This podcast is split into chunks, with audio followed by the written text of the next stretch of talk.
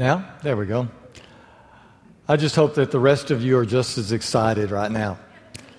All right, we're going to be reading from John chapter 7. Uh, today's Pentecost, by the way, uh, the, the, birthday of the church, the day that the Holy Spirit was poured out upon the apostles and then given as a gift to those who were baptized there in Jerusalem.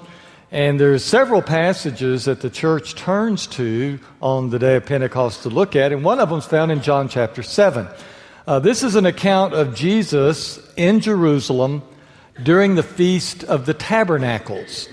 And uh, that's kind of important about the setting of it, and we'll talk about that in a moment. John, uh, the gospel writer John, uh, puts Jesus' teachings within the context of the Jewish feast. And this particular one is the Feast of the Tabernacles. This occurs on the last day of that feast. Let's be standing, please, as we hear what Jesus had to say.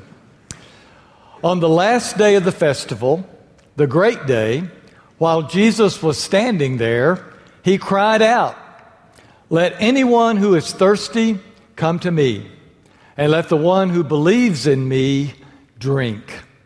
As the scripture has said, out of the believer's heart shall flow rivers of living water. Now, he said this about the Spirit, which believers in him were to receive. For as yet there was no Spirit, because Jesus was not yet glorified. May God bless the reading of his word. You know, it's kind of a flashback. Uh, you forget how much calling out the hymn numbers was a part of our worship in days past and sounds sort of familiar. Well, this has kind of taught me a lesson today. I was pretty heavily dependent on projection for the lesson, but we'll make it through the best we can. Actually, it's back there if y'all want to just turn and face the other way. Uh, uh, Bob, would you show the next picture or so? There we go. Uh, look, turn around and look. Um, now, isn't that cute? Uh, we got another one. Let's see. Oh, and, and, one more. I'm a dachshund guy. All right. Uh, now, those have nothing to do with the lesson at all. But as I wrote the lesson, I realized I was starting out talking about a Hebrew word and a Greek word. And I thought, nobody's going to want to hear that right off the bat. So I thought I'd just throw some puppy pictures in uh, you know, just so you would kind of feel good about being here and see how sweet that they are. We do want to begin today with a little bit of a Bible study, a word study. Uh, there's a Hebrew word and a Greek word that is translated, both of those words are translated in multiple ways. The Hebrew word is ruach, the Greek word is pneuma. And either one of those words has several different translations. You can translate either word as wind or as breath or as spirit. And it's interesting that only the context in which the word is found tells you which way you're supposed to translate that word. Because those words are different in their meaning, and yet we see they're connected too. Now, it's interesting that some context in Scripture it kind of leaves us up in the air about which way we're supposed to translate it. For example, if we were to turn to, to Genesis chapter 1, let me read a very familiar passage to you. In the beginning, God created the heavens and the earth. And the earth was a formless void, and darkness covered the face of the deep, while a ruach from God hovered over the waters. Now, which word do we use to translate that? Is it a wind from God that blows across the waters? Is it the breath of God that is going over the waters? Or is it the Spirit of God over the waters? Well, we can't give an exact answer on that. But in fact, by knowing it could be any of those three, it kind of broadens the meaning of the passage, doesn't it? Another passage is Ezekiel chapter 37, a passage we looked at not long ago. Ezekiel in the valley of the dry bones. Remember that story? And when he begins preaching, then the bones begin a rattling and they all assemble into bodies, and then there's flesh over the body, but there is no ruach in the bodies. And God tells him to prophesy. Prophesy to the Ruach, to the wind. And prophesied that Ruach might come into the bodies. And he said, And I prophesied to the wind, breath came into the bodies, and they became living spirits.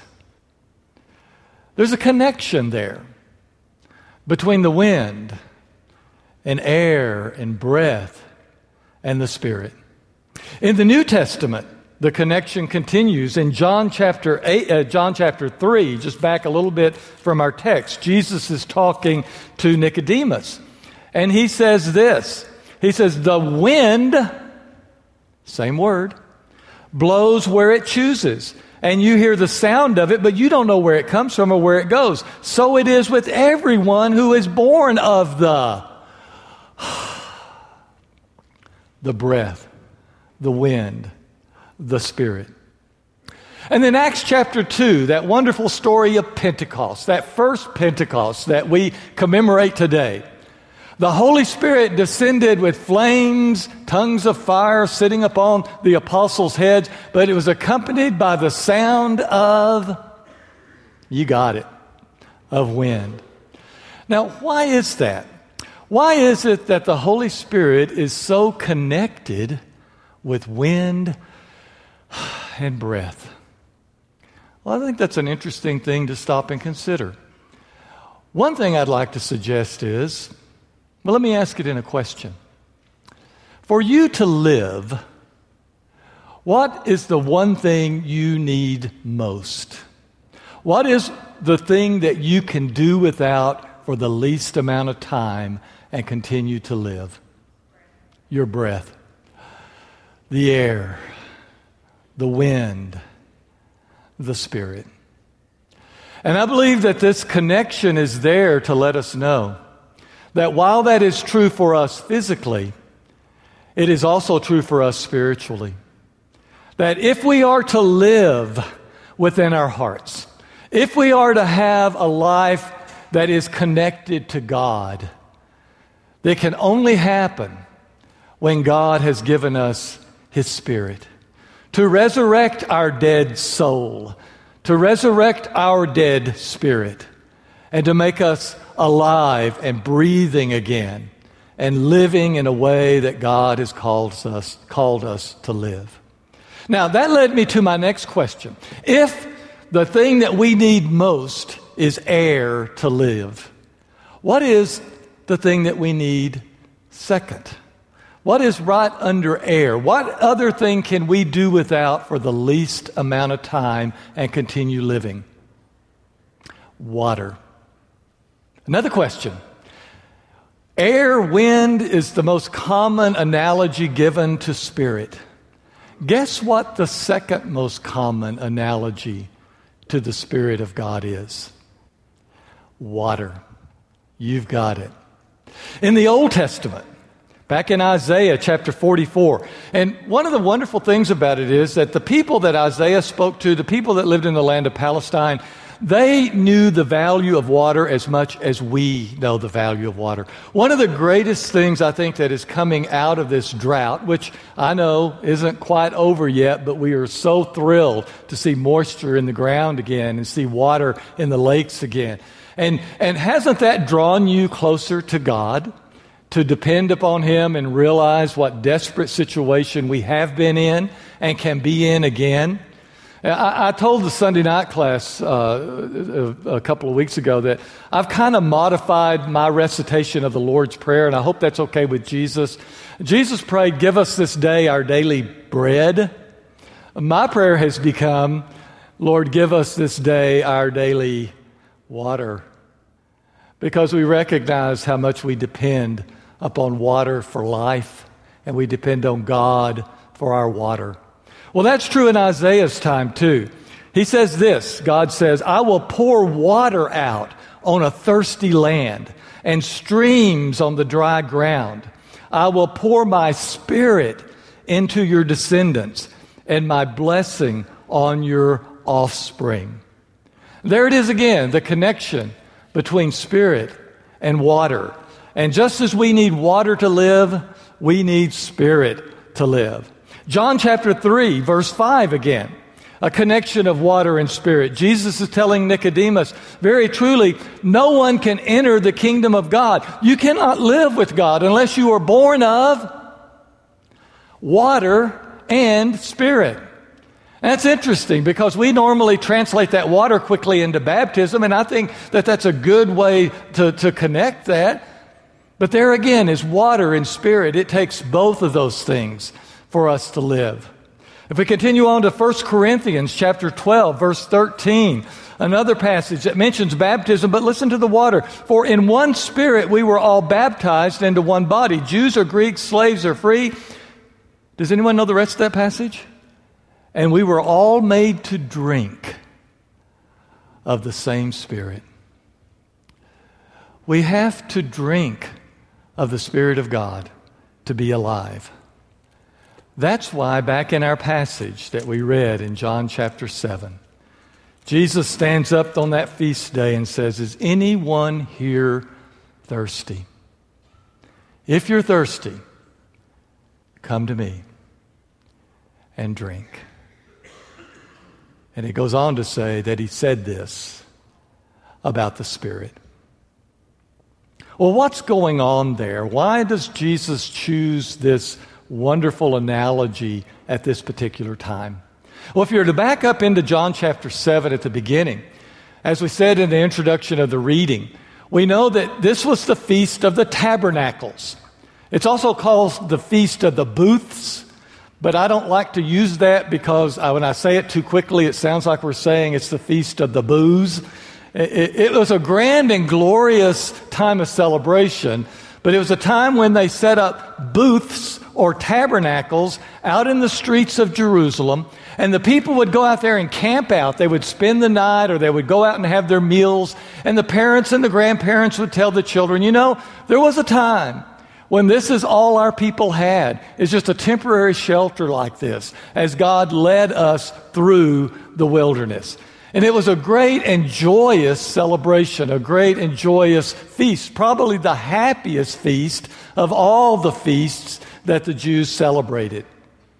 Well, that time was coming around, and this is the time that so many people went to Jerusalem. They just packed it. Thousands and thousands of people went to Jerusalem for this feast. If you go back to the beginning of chapter 7, Jesus' brothers, who are not believers at this point, kind of making fun of him, say, Well, Jesus, aren't you going to go down there? Everybody's going to be there. Go down there and do some tricks for them. Show them, you know, that you're such an important person.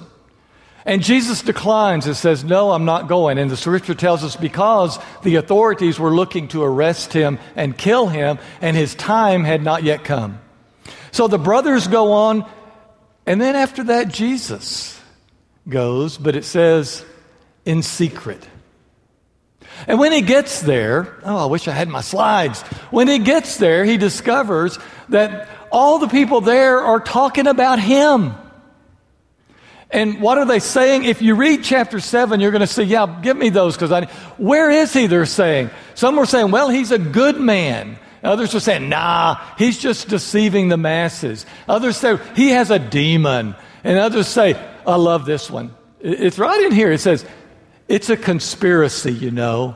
The government knows that Jesus is the Messiah. I'm just, it's in there. The government knows that Jesus is the Messiah, and they're not telling us. All right? Hey, folks, it's been going on a long time. All right. Okay. And then others say, well, what more could he do to prove that he's the Messiah? So there's all this debate going on. And a wonderful thing is, Jesus does not stand up and say, watch this, and do some kind of miracle. Or as Satan had tempted him, he doesn't climb up on top of the temple and jump off and let the angels. None of that. He stands up and says, Guys, I know you're thirsty. And if you're thirsty, you'll come to me. I will give you water. You can get a drink. Okay, now why use that particular analogy too? Well, let's continue looking at this feast a little bit. The Gospel of John is centered in the feast of the Jews. Jesus' activity is all centered around the different feasts. And what he says and does connects with that particular feast. Well, what is it about this feast that had to do with water? Well, let me tell you, it, it, was a feast that lasted seven days. They lived in, or they stayed out in these booths, but they also had these great parades every day. As I said, this was the feast of great joy. And they would parade around and play instruments and wave branches and, ch- and yell, and it was just a wonderful time. They would make their way to the temple, and at the evening time, the uh, priest would light these four huge torches in the temple courtyard, and it said that from those torches, the light would cover the city. Now, that would be amazing back then. We're used to walking out at night and things being pretty much lit up. But that wasn't true for them. For them at night, it was dark in the city. And yet, for that week, when they walked out, it was like daylight because they had those great torches burning in the temple courtyard. By the way, at this same feast in the very next chapter, Jesus stands up and says, I am the light of the world. That's right. But what about the water? Well, also on this last day, the priest would, would go to the pool of Siloam, and all the thousands of people would go with them. And they would fill up these jars of water, and they would carry them through the streets, and the people would be shouting and yelling and rejoicing. The Mishnah says that if you have never been to this feast and seen the joy, you have never seen joy in your life. And as they're yelling and everything, they carry this water and they begin pouring it over as a libation over one of the altars in the temple. And the people are praying, and the, the priests are praying and thanking God for his life giving water and praying that they would have water for the coming year. It is then that Jesus stands up and says, You guys know the value of water. And if you're thirsty, come to me and I'll give you a drink. Now, what strikes me about this is that Jesus offers no miracles, no proof. He doesn't argue, he doesn't try to appeal to understanding, and he just says, I know you're thirsty. He knows us well enough to know that without him, our soul thirsts. And the invitation is simple Come to me and drink. If you do, you'll find out what life is. Your thirst will be quenched. The psalmist said it this way Oh, come and taste and see that the Lord is good. Jesus' invitation still stretches out to us. Just as our bodies cannot live without air and water, neither can our souls. Our soul is dependent upon the Spirit of God. Our soul is dependent upon the water, which is His Spirit sent by His Son. Are you thirsty? We give you the same invitation that Jesus gave so long ago come and drink. Let's stand and sing.